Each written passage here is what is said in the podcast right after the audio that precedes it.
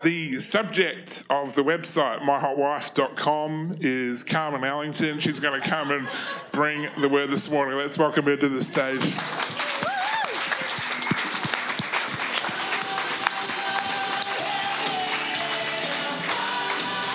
Thank you. Thank you. Oh, dear. Oh, where do you go from there, honestly? It was awesome. A few years ago when we were still living in Sydney, it was quite a long time ago now, like 10 years ago. I think it's like only a few years, but that's okay. I have a 7-year-old, so it was a bit longer than that. We went to a Bon Jovi concert. We were rocking out with all the baby boomers. We had a fantastic time. And that song inspired, well, it inspired the title of this series, Living on a Prayer. The Word of God is living, it's alive, it's active, it's sharp, it divides truth from everything else. And I really feel this morning to share and unpackage and bring alive the Lord's Prayer again. Jesus gave this to us to use every day to remind us how to live, to remind us of our purpose, and to remind us of God, our awesome provider.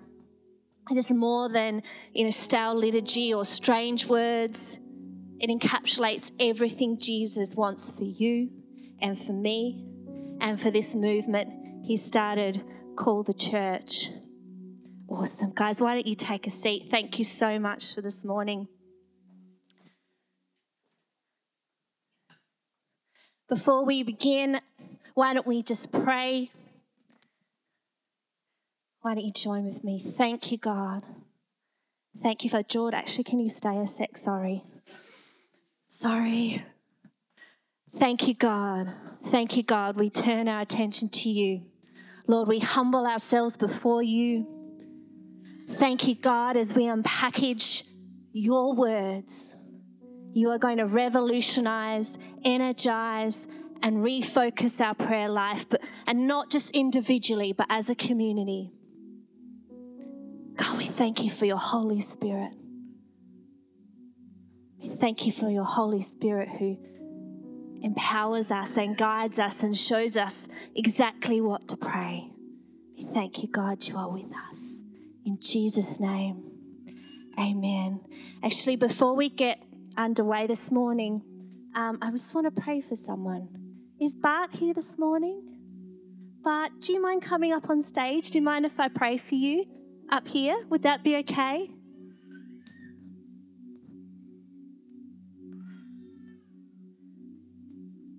Why don't you just lift your hands to heaven, close your eyes. Thank you, God. This is a man who loves God. This is a man who humbles himself before his king. But as I was worshipping,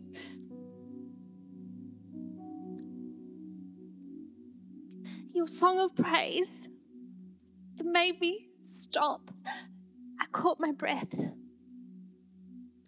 And God wants to tell you this morning, he's going to create a clean heart and renew a right spirit within you.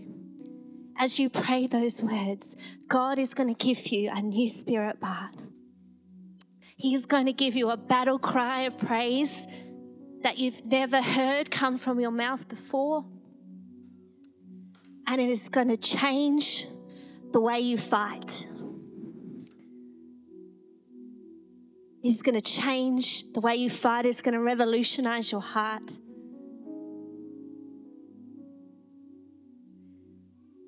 God delivers us, Bart. Jesus comes from a line of kings, of great warriors. He was not meek or mild. He operated in power and in truth, and he stood for it. God is going to give you the strength and the power and the spirit to fight and he's going to give you a new cry of praise, a new battle cry to take you through this season. Holy Spirit, won't you touch him this morning? Thank you, God. Thank you, God. Thank you, God. Thank you, God. Thank you, Father.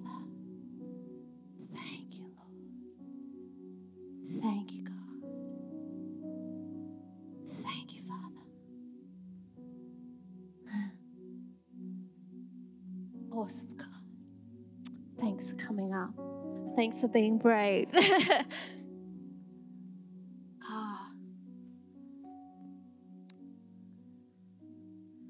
God loves us, hey? He loves us. Whew. Come on, why don't we read this prayer together? This is the Lord's Prayer found in Matthew chapter 6. And in the New King James Version, this is how it reads. Let's read it together. It's okay. We're going to start with our Father. Okay, so let's read it together. Our Father in heaven, hallowed be your name. Your kingdom come, your will be done on earth as it is in heaven. Give us this day our daily bread, and forgive us our debts as we forget our debtors. Do not lead us into temptation, but deliver us from the evil one. For yours is the kingdom and the power and the glory forever. Amen. Amen. Now, sorry, I'm still wiping the tears from my eyes. It's a little bit distracting, isn't it? Thank you, God. But I don't know about you, but when I was growing up and hearing this prayer, I thought it was strange. The epitome of strange. There were some words in there I didn't understand, and the concepts were odd at best. And I thought, what does hallowed even mean? God has a kingdom? What is he up to? Yes, thank you so much, Jord. Thank you so much. Is it God's responsibility to bring bread to my door every day? I mean, I'm 13. I don't have any debt. What is he talking about? I don't owe anyone any money. And you know what? In some translations, it used the words trespass instead of debt. And I thought even more like, what is that? Someone telling me to get off their land? Like, where am I? And finally, you've got to be kidding me. God's going to lead me into temptation? Like he's deliberately going to tempt me? Like, that doesn't sound like the God I know. And as a teenager, I attended a traditional church school, and there were occasions where I had to attend these traditional church services where this prayer was part of the liturgy, and that is part of the script of the service, where the minister and the congregation sort of take turns reciting prayers, scriptures and belief statements. That's what liturgy is. So this prayer, as with much of the liturgy, was recited fairly monotonously, without a lot of feeling. So not only was it difficult to understand, but to my 13-year-old self, it was oh so boring. And especially in contrast to the vibrant, powerful gospel message I was hearing in church here on a Sunday. But as I grew in Christ, I began to understand the purpose and the power of the gospel message. This prayer came alive to me. I felt the power of the Holy Spirit, and I knew God was with me and for me and had a purpose for my life.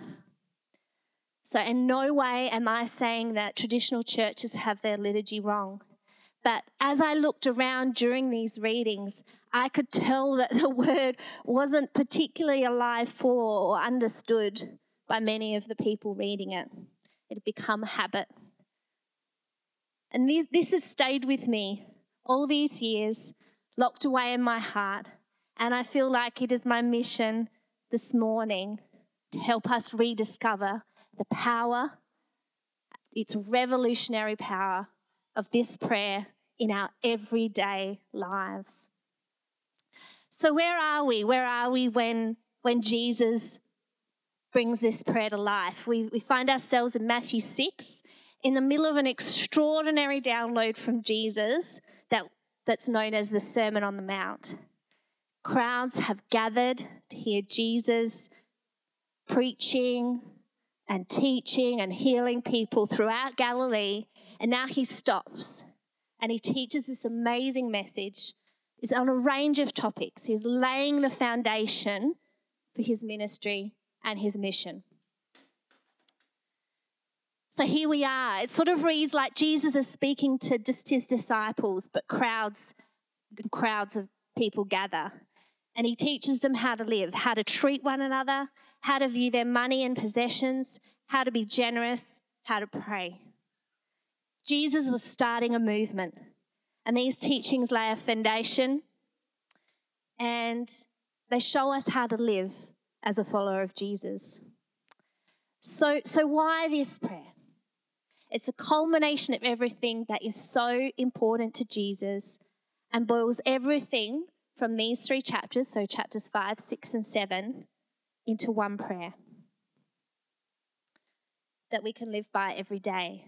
And it is the extension of the two commandments. Jesus boils the 10 commandments down to 2, and he says, love God and love one another. And this is where this prayer is birthed from.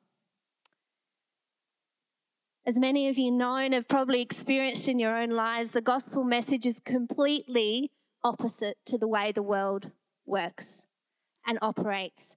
So Jesus knew that we would need a prayer to anchor us and spur us on.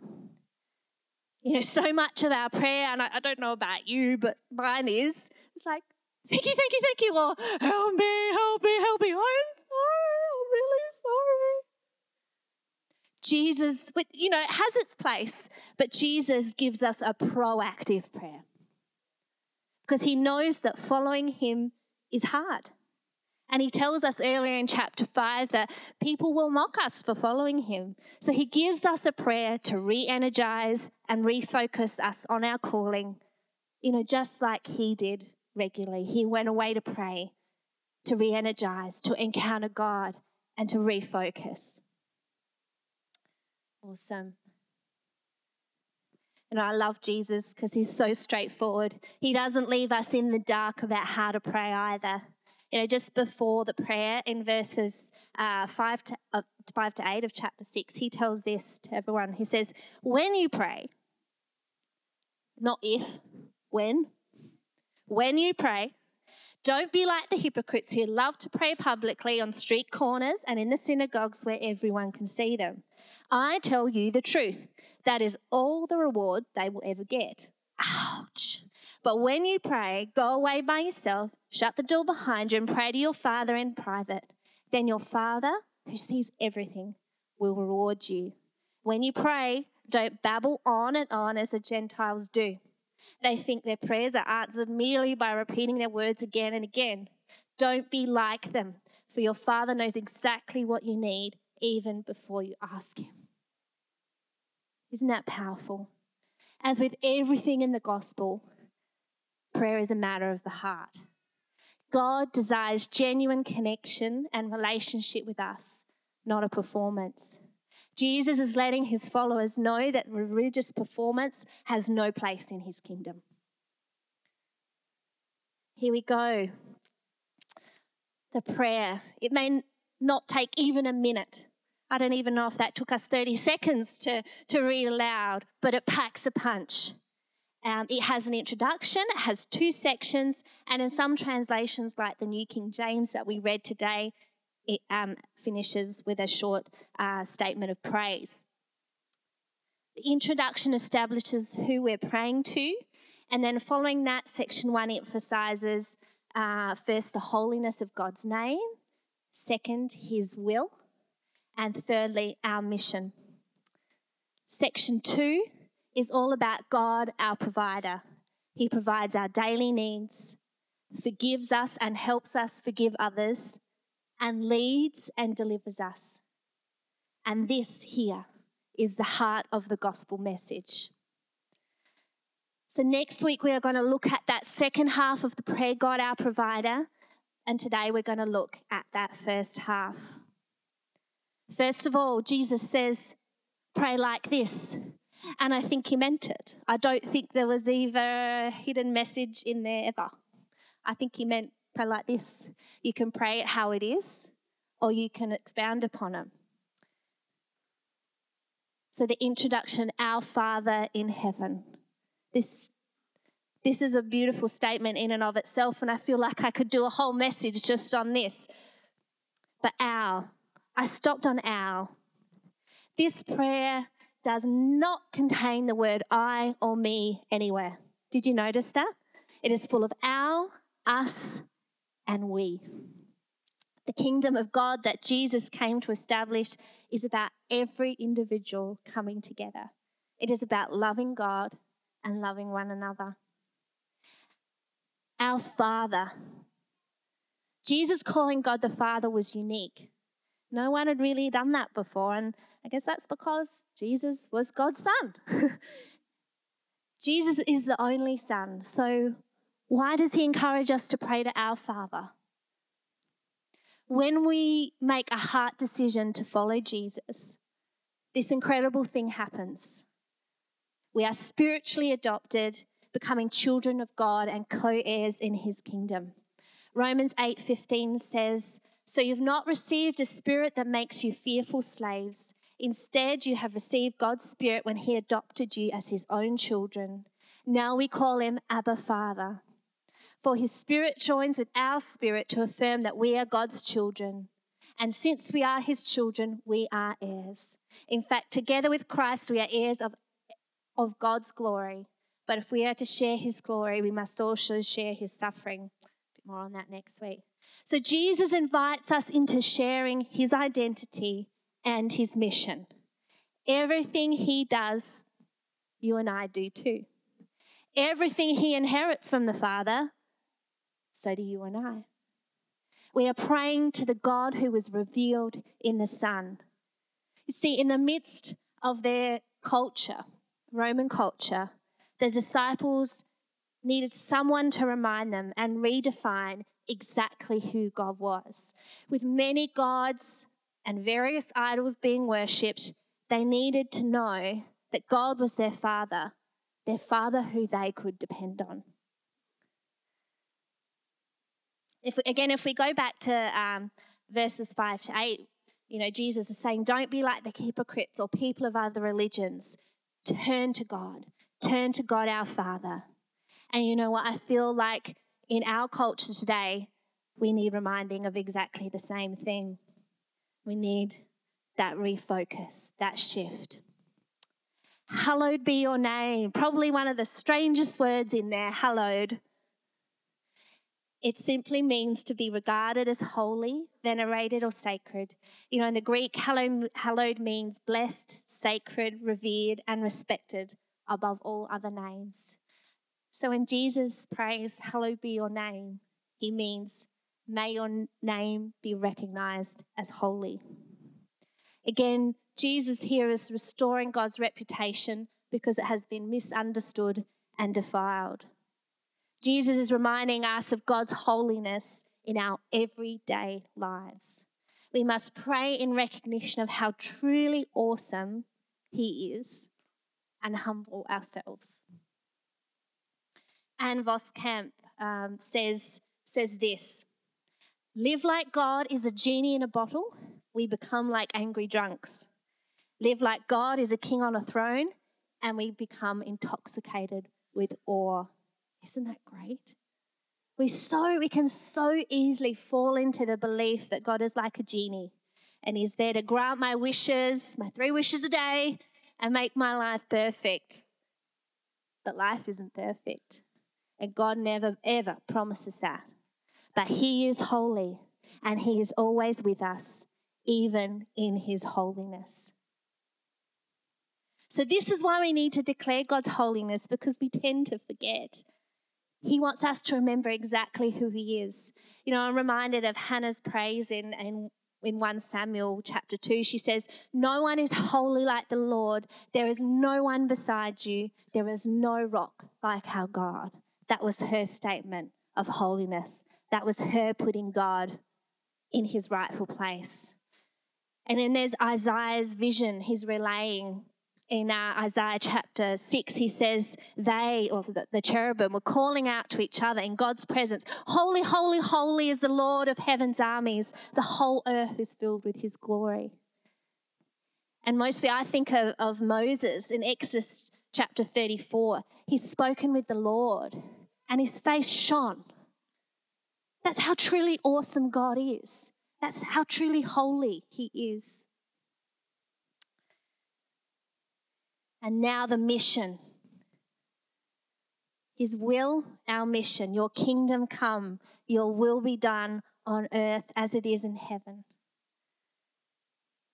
So we think, gosh, so exactly how will God's reputation be redefined and restored?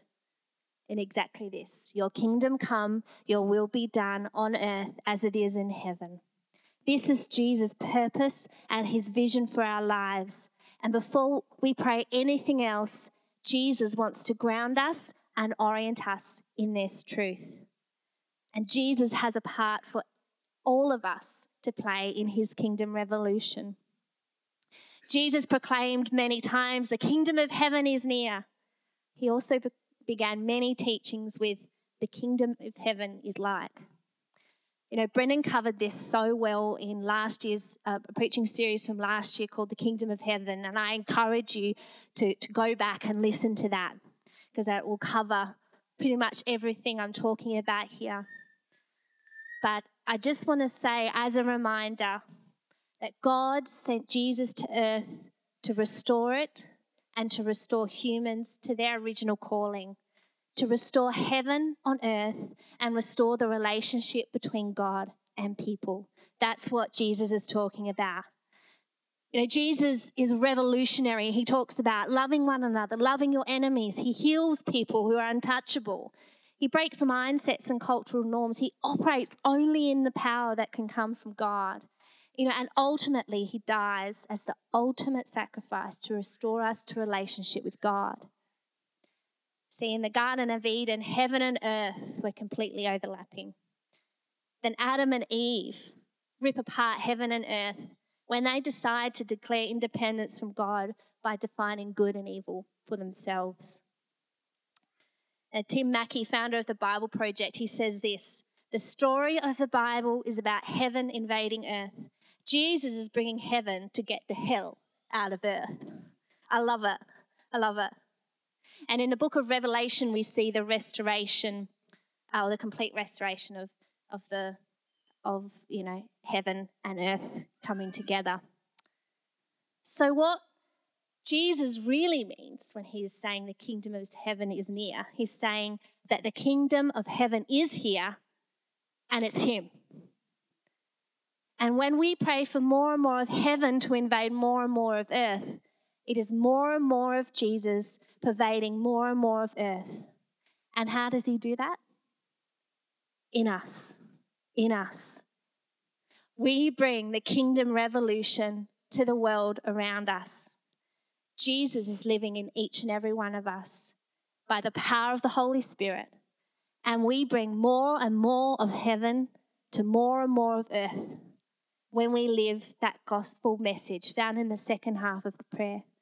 A God that loves us so much that he provides for every need, forgives us and empowers us to forgive others, and leads us and delivers us through the hard times. More on that week.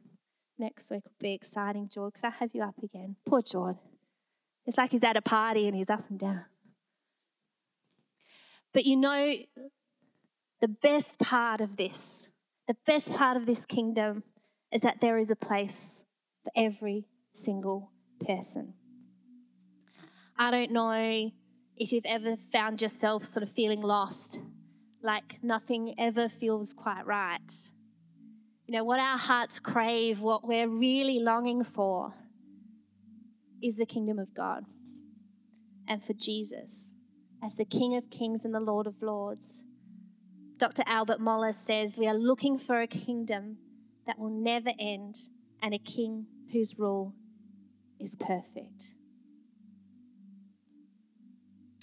If that's you today, if you're longing for something but you don't quite know what it is, I can tell you, it's Jesus. If you want to have a restored relationship with your Father in heaven, acknowledging Jesus as your Lord and Savior is the way to do it. And all we do is pray a simple prayer to start this relationship. Sometimes we pray this prayer and then we get distracted and we forget about how much God loves us and the purpose Jesus has given us. So if that's you here today, you want to return to relationship with God, I also invite you to pray this prayer with us. Come on, I invite you all, just close your eyes and look away to God. We're going to pray this prayer together, everyone. But just so I know who I'm praying for, while everyone's not looking around, can I ask you to lift your hand if you're praying this for the first time or if you're returning to a relationship with God today? If that's you, could you just lift your hand so I know who I'm praying for? Awesome. Come on, let's pray this prayer together and repeat after me. Let's say, God, thank you that you love me so much. You sent your son Jesus to die in my place so that I can be made right with you. I'm sorry for trying to live life my own way. I stop that now and I turn to you. You are my Lord and my Savior and my friend. Thank you for forgiving me and loving me. In Jesus' name, amen. Amen. You can look this way. If you prayed that prayer for the first time, or maybe you're reconnecting with God today, I really encourage you to come down the front after the service and let me know. So, has the kingdom of heaven come? Yes, Jesus came. Has it fully invaded earth? Nope, not yet. We'd be able to tell. Has the kingdom of heaven come in my life as a disciple of Jesus? Yes. I've accepted Jesus as my Lord and my Savior. The Holy Spirit lives in me and He empowers me. Has the Holy Spirit transformed every single part of my life, bringing all of heaven to all of earth in my life? No, not entirely. Not for any of us, because this is a process. This is our journey with Jesus to become more and more like Him and bring Him to the world around us. We are kingdom revolutionaries, but we need this prayer to refocus us on our purpose. I'm going to pray for us as before we leave today, so why don't you stand? I'm going to pray like Jesus taught us. So why don't you just lift your hands and set your heart on God this morning? Thank you, Father. God, thank you that you are ours. It is not just me against the world. I have a whole family, a whole community of believers. We are called to love one another. We are so grateful that you are our Father in heaven. You love us like you are our Father and we are your children. You are God our Father and you love us and you care for us so much. You provide everything we need. There is no God apart from you. You are the one true God. You are holy and completely awesome. And we humble ourselves as we remember that today. We know that you have a mission, God, and today we declare that we want to be a part of this mission all over again. Empower us, strengthen us, remind us of the truth of your world. Help us to bring more and more of heaven to more and more of earth by spreading your love, your power, and your truth. In the mighty name of Jesus, amen. Amen.